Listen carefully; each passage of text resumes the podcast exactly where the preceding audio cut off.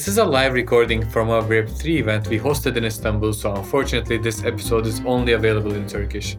We will continue to host events around the region. Stay tuned.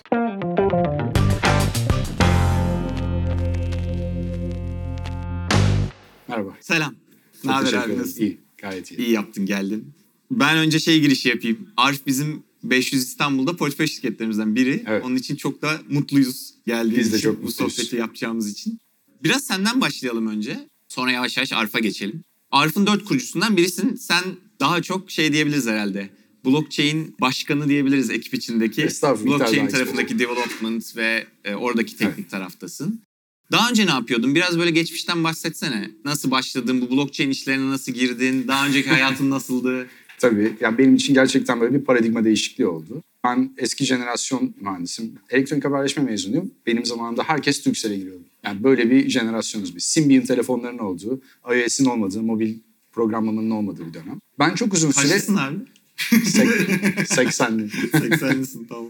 Ben çok uzun süre profesyonel kariyerimde ekranı bile olmayan cihazları programlamakla uğraştım. İşte gömülü sistem üzerine çalışıyordum. İyi de yapıyordum işimi aslında. 2012'de girişimcilik dünyasına girdim. Bir şirket kurdum vesaire. Ve işte buradaki bütün majör oyuncularla bir şekilde danışmanlık ilişkisine girdim. Ve fakat 2016'da doktoraya dönmeye karar verdim. Ve doktoraya döndüğümde koskocaman bir şey buldum karşıma. İşte blockchain diye bir şey çıkmış. Ben kafamı kaldırıp bakamamışım. Doktora da mı şey oldu? o Evet, görüş? doktoraya ilk Öncesi. AirTies falan da çünkü değil mi? Böyle embedded Evet. systems. Çok şey. çok gömülü. Almanya vesaire. Hmm. 2016'da ben ilk defa blockchain'i gördüm. Ondan sonra tabii ki ilk tepkim reddetmek oldu yani. Böyle şey olmaz diye. Ondan sonra 9 ay sürdü benim yavaş çalışmış olabilir kafam. 9 ayda anladım ben Satoshi'nin makalesini ve anladım ama.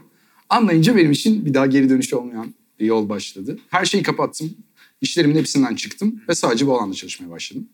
Uzun süre danışmanlık verdim ama işte en sonunda Arif'e giden yolculuğumuz başladı ve Arif'i kurduk. Arif öncesi danışmanlık veriyordun o zaman bu arada. Evet o zaman ım, harika bir pazardı. İşte kalkıyordunuz Çin'le, Kanada'yla, Hong Kong'la konuşabiliyordunuz. Kimse akıllı kontrat yazmayı bilmiyordu. ERC20 standart kontratı yoktu. Nefisti yani dünya, harikaydı. Danışman için çok iyiydi diyorsun. Sonra Arif ne Ee, zaman başladınız? 2018'in başında biz konsept olarak hani Arf'in üzerine gitmeye başladık. O zaman Berhan tanıştığım yakın arkadaşlarımdan bir tanesi işte. Onun derdi çok büyüktü. Kredi kart proses etmek bir konu. Özellikle riskli işlerde çok çok büyük bir konu. Dolayısıyla niye ödemeler kriptoyla alınmasın? Hı hı. Çok net bir soruydu. E tabii biliyorsunuz ki işte Bitcoin'in transaction ücretleri çok yüksekti, süreler çok uzundu. Hemen onu kapatmanız mümkün değil. Biz de dedik ki bir teknik çözüm sunalım. Ve teknik bir çözüm sunduk gerçekten. Ben maalesef doktora da olduğum için makalesini de yazdım. Dolayısıyla işte hep beraber onu hatta prestijli bir güvenlik konferansını sunduk. O zaman Lightning Network Layer 2'ler yeni çıkmıştı. İşte onlarla beraber sunduk vesaire. Her şey kağıt üzerinde çok güzeldi ta ki biz pazara bakmaya başlayana kadar. İyi bir kripto ödeme gateway'dik aslında o Hı hı. zaman. Sonra bin tane merchant'a ulaştık hemen. 70 tanesi yani çok güzel ama şimdi değil dedi. Bir tanesi de tamam dedi. Biz de dedik ki hayır lütfen çok teşekkürler. Sonra dedik ki Aa, kripto uluslararası para gönderimi için çok iyi olabilir. Dedik ki o zaman Türkiye'de kim var? Özbek bakıcılar var, Filipinli bakıcılar var, Gürcü bakıcılar var. Hadi görüşelim. Çünkü çok büyük bir problem onlar için para göndermek. Görüştük. 50'den fazla görüşme yaptı özellikle Ali Arhat ve Berhan ortaklarım. Aldığımız cevaplar tabii korkunçtu. Yani dört duvarı olmayan bir yere para emanet etmem gibi. Ve bir app vardı elinde.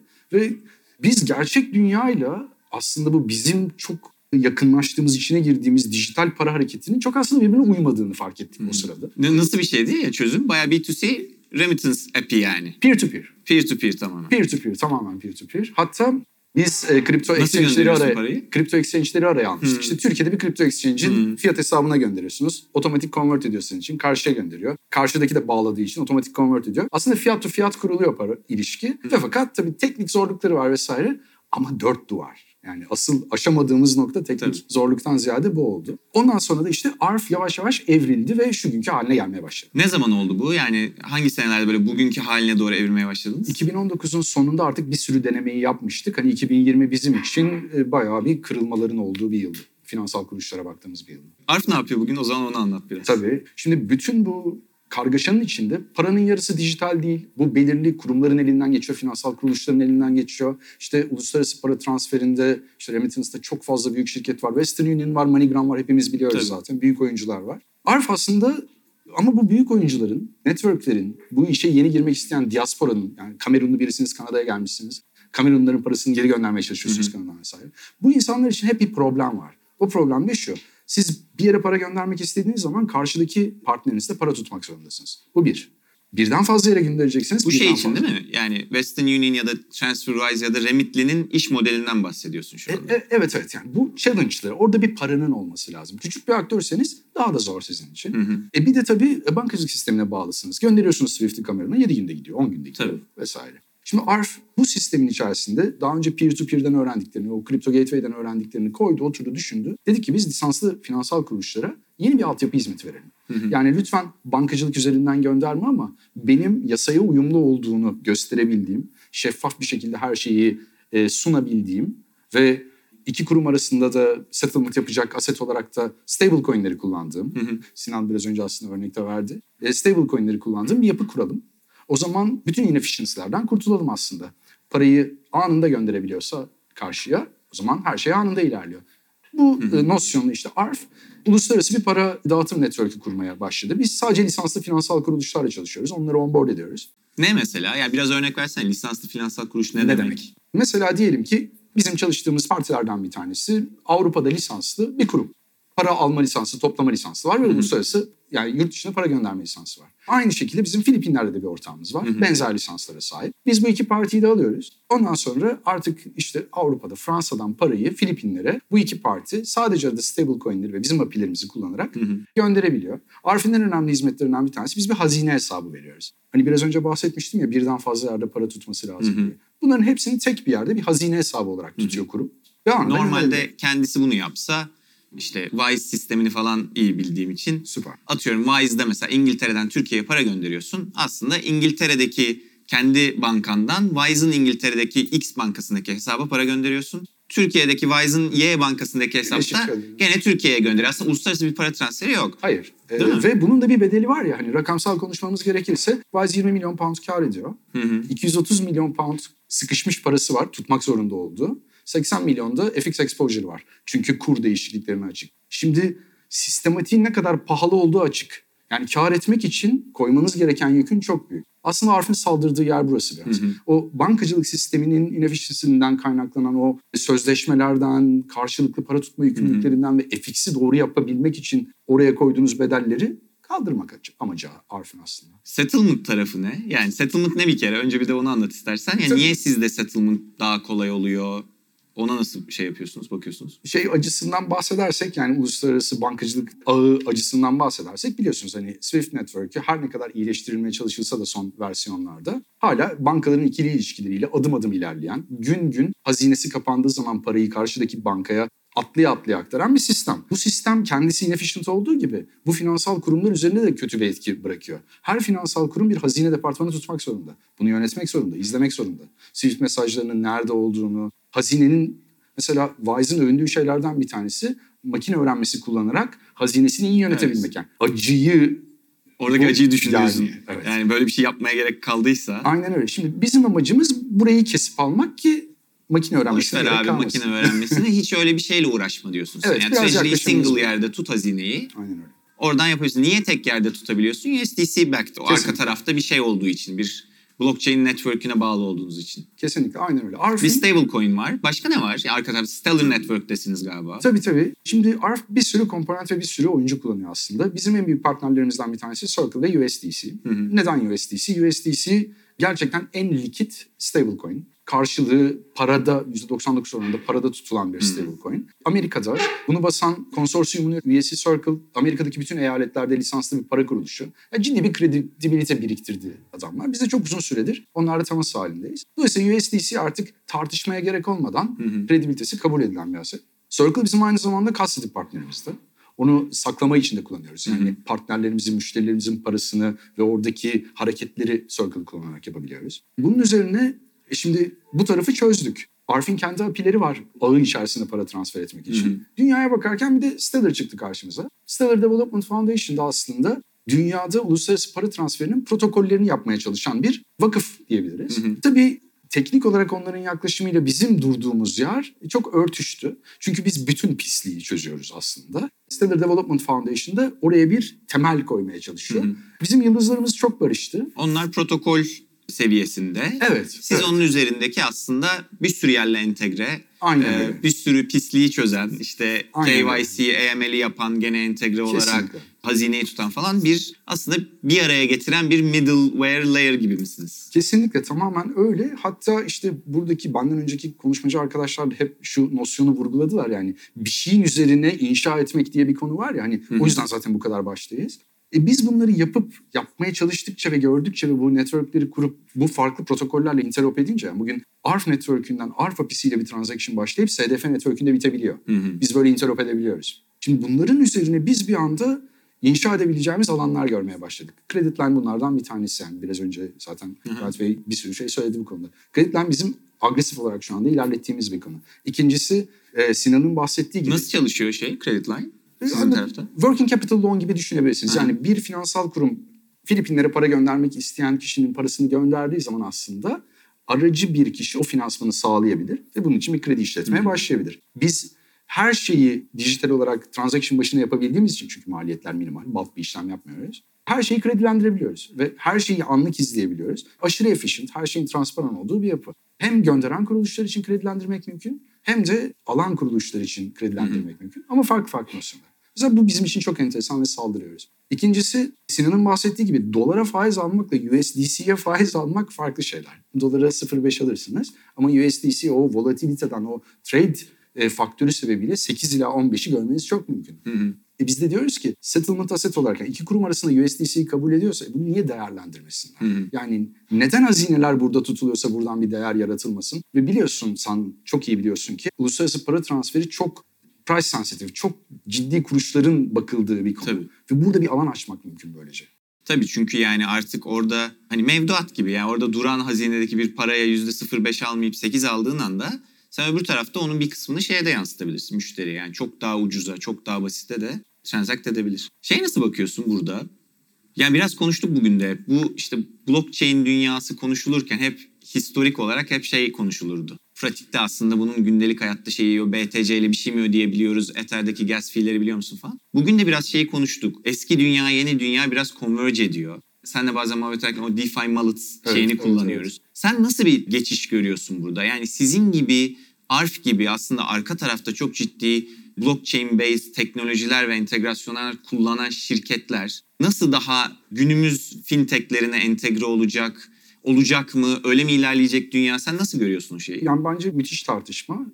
Şimdi iki tane aks var hepimiz görüyoruz. Birincisi ya son kullanıcının işte dağıtık finansı ya da işte DeFi ya da işte SEDEF'i keşfettiği, gerçekten para kazanabileceği bir ortamı gördü. Bunu anlayabildiği ve bunun üzerine gidebildiği, bir MetaMask indirdiği, kurduğu, oynadığı. Şimdi bu son kullanıcının çok temel bir içgüdüsüne hitap ediyor Hı ve bu yürüyecek yani bunun tartışması yok. NFT konusunda işte hani Hı hı. nelerden bahsedildi gördük. Bu durdurulamaz bir dalga ve bu devam edecek. Şimdi son kullanıcı sayısından Decentralized Finance, NFT'ler bu akış açık. Şirketler tarafına geldiğimizde finansal kurumlar, lisanslı kurumlar o kadar sıkıntılı ve o kadar ağırlar ki birilerinin elini tutup anlatmasını istiyorlar şu an. Hmm. Şu anda bunu görüyoruz. Her alanda konsolidasyon var. Bütün geleneksel anti-money laundering şirketleri chain analiz şirketlerini satın almaya başlıyor. Farklı farklı sektörlerde bir bilene soralım. Genç çocuklar gelsinler hı. lütfen bize anlatsınlar. Tabii artık çok sert konuşuluyor. Çok paranın olduğu bir yer. Burada şey kaçınılmaz.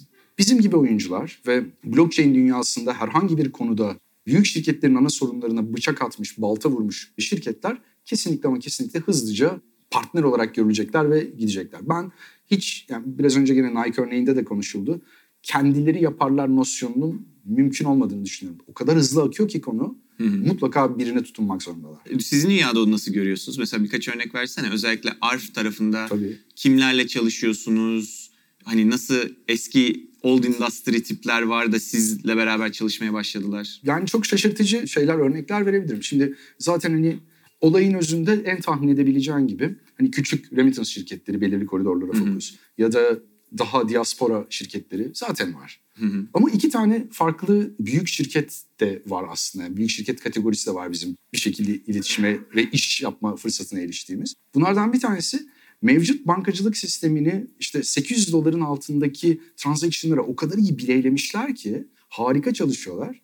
Ama 15 bin dolar geçirmek istedikleri zaman yapabilecekleri hiçbir şey yok. Hmm. Gidebilecekleri hiçbir yer yok. Niye? Ne sorun? Bankacılık sistemi. Çok yavaş kalıyor. KYC, KYC ekstra. çok sert. Yine, evet korkunç bir bürokrasiye boğulup geçiremiyorlar parayı. Ve bu ciddi bir problem.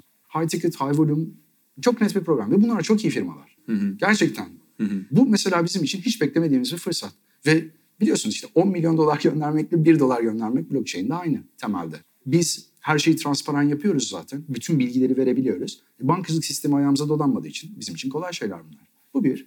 İkincisi de özellikle gene uluslararası para transferinde bu B2B olabilir, Hı hı. B2B olabilir önemli değil. Buradaki şirketlerin giderek iştahının kabardığını görebiliyorsunuz bu kripto valutlara. Öyle Hı hı. kripto valutlar var ki milyonlarca kullanıcısı var. İnanılmaz para geçiyor üzerinden. Ve problemi fiyat para, ramp on ramp off. Yani fiyat parayı alabilmek ya da ödeyebilmek. Hı hı. Şimdi orada geleneksel bir aktör oturuyor. Ülkenin göbeğinde.